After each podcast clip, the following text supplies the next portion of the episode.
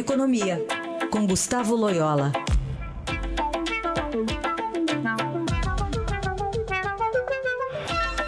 Oi, Loyola, bom dia, boa semana.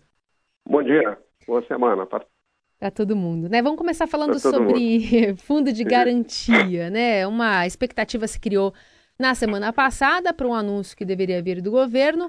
Parece que essa semana deve vir alguma sinalização em relação à liberação é, de pelo menos alguma porcentagem do fundo de garantia das pessoas. O que, que isso é, pode gerar de impacto real na economia para não virar um voo de galinha, como já disse também o ministro da Economia, Paulo Guedes? Bom, Carol, acho que é, eu acho que é, esse tipo de liberação é, é, é leva a voo de galinha, né? É, um dinheiro temporário.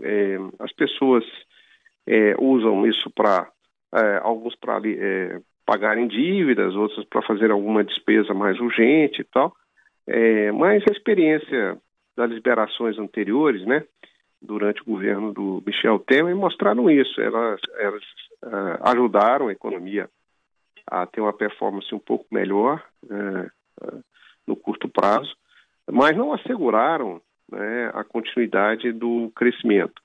Porque, afinal de contas, ninguém é bobo, né? Vamos dizer assim. É, os empresários e tal, todo mundo sabe que é um efeito temporário, então não, não gera investimento. Evidentemente que há aquele movimento inicial é, de se querer vender e tal, ofertas e tal, mas isso, isso tende a se desvanecer com o tempo, né? Então, na realidade, o que a gente precisa basicamente é uma recuperação da confiança é, que vem aí ao longo do tempo, dependendo do andar aí da, da, das reformas, enfim, da, da gestão uh, das políticas públicas em geral, né? Até porque é, um anúncio muito vultoso sobre liberação de FGTS impacta na construção civil, né? Pois é, exatamente. Não tem almoço grátis, né? É. É, aliás, foi é exatamente isso que está atrasando a liberação, é, porque esses recursos são é, imprescindíveis, né? Para eh, um determinado tipo de eh, financiamento habitacional, né? Para aquelas eh, financiamentos um pouco mais subsidiados ali na faixa da minha nas faixas superiores ali da minha casa, minha vida e tal, precisam desses recursos, né? Então, evidentemente, se houver uma liberação massiva de recursos para o, os poupadores, a, a, os titulares das contas, né? Aí não vai sobrar dinheiro para desembolsar é, em novas uh, operações de financiamento imobiliário. E, e, e evidentemente, assim, o, o, a construção civil, né, imobiliária, habitacional, ela gera empregos, né, e aí é, é, uma coisa mais sustentável até do que essa liberação aí é, do, do, dinheiro para os, os poupadores. Né. Uhum. Então fica expectativa para algum anúncio essa semana, a gente vai acompanhando.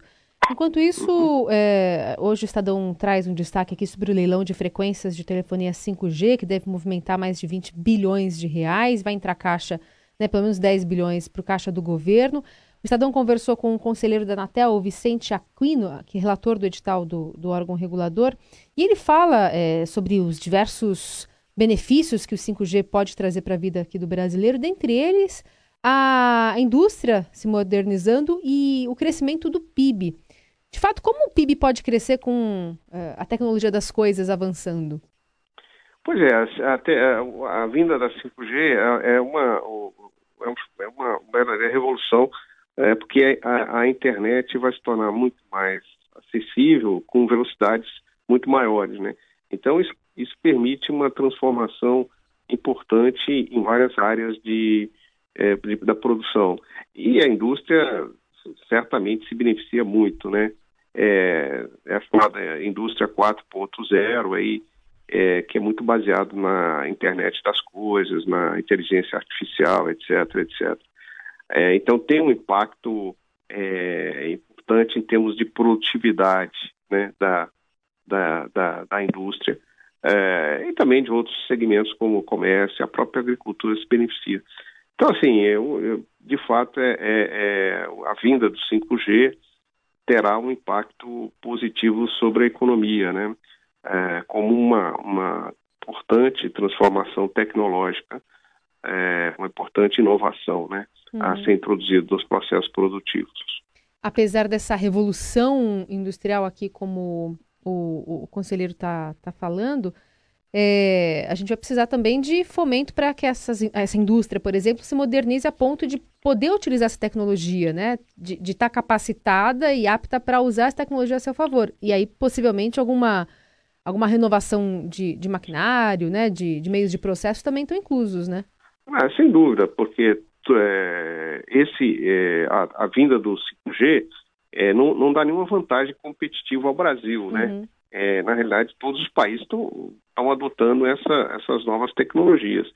E, e, e, exatamente depende da velocidade de adoção e da qualidade da adoção dessas novas tecnologias. E, e para isso a gente precisa ter o quê? Precisa ter recursos humanos, né? Uhum. É, precisam, precisamos ter pessoas treinadas, bem educadas, capacitadas, que estejam né, treinadas nessa nova tecnologia. E as empresas precisam ter recursos para investir, né? Precisam ter é, acesso a capital para poder é, realizar esses investimentos. Por outro lado, a confiança, como eu disse há pouco, é importante, uhum. porque as empresas não vão investir no vazio, né? Claro. Muito bem, esse é Gustavo Loyola, colunista aqui de Eldorado, falando sobre essa expectativa da chegada do 5G, né? É, que quem sabe vai trazer mesmo esse crescimento do PIB, pelo menos a partir de 2020.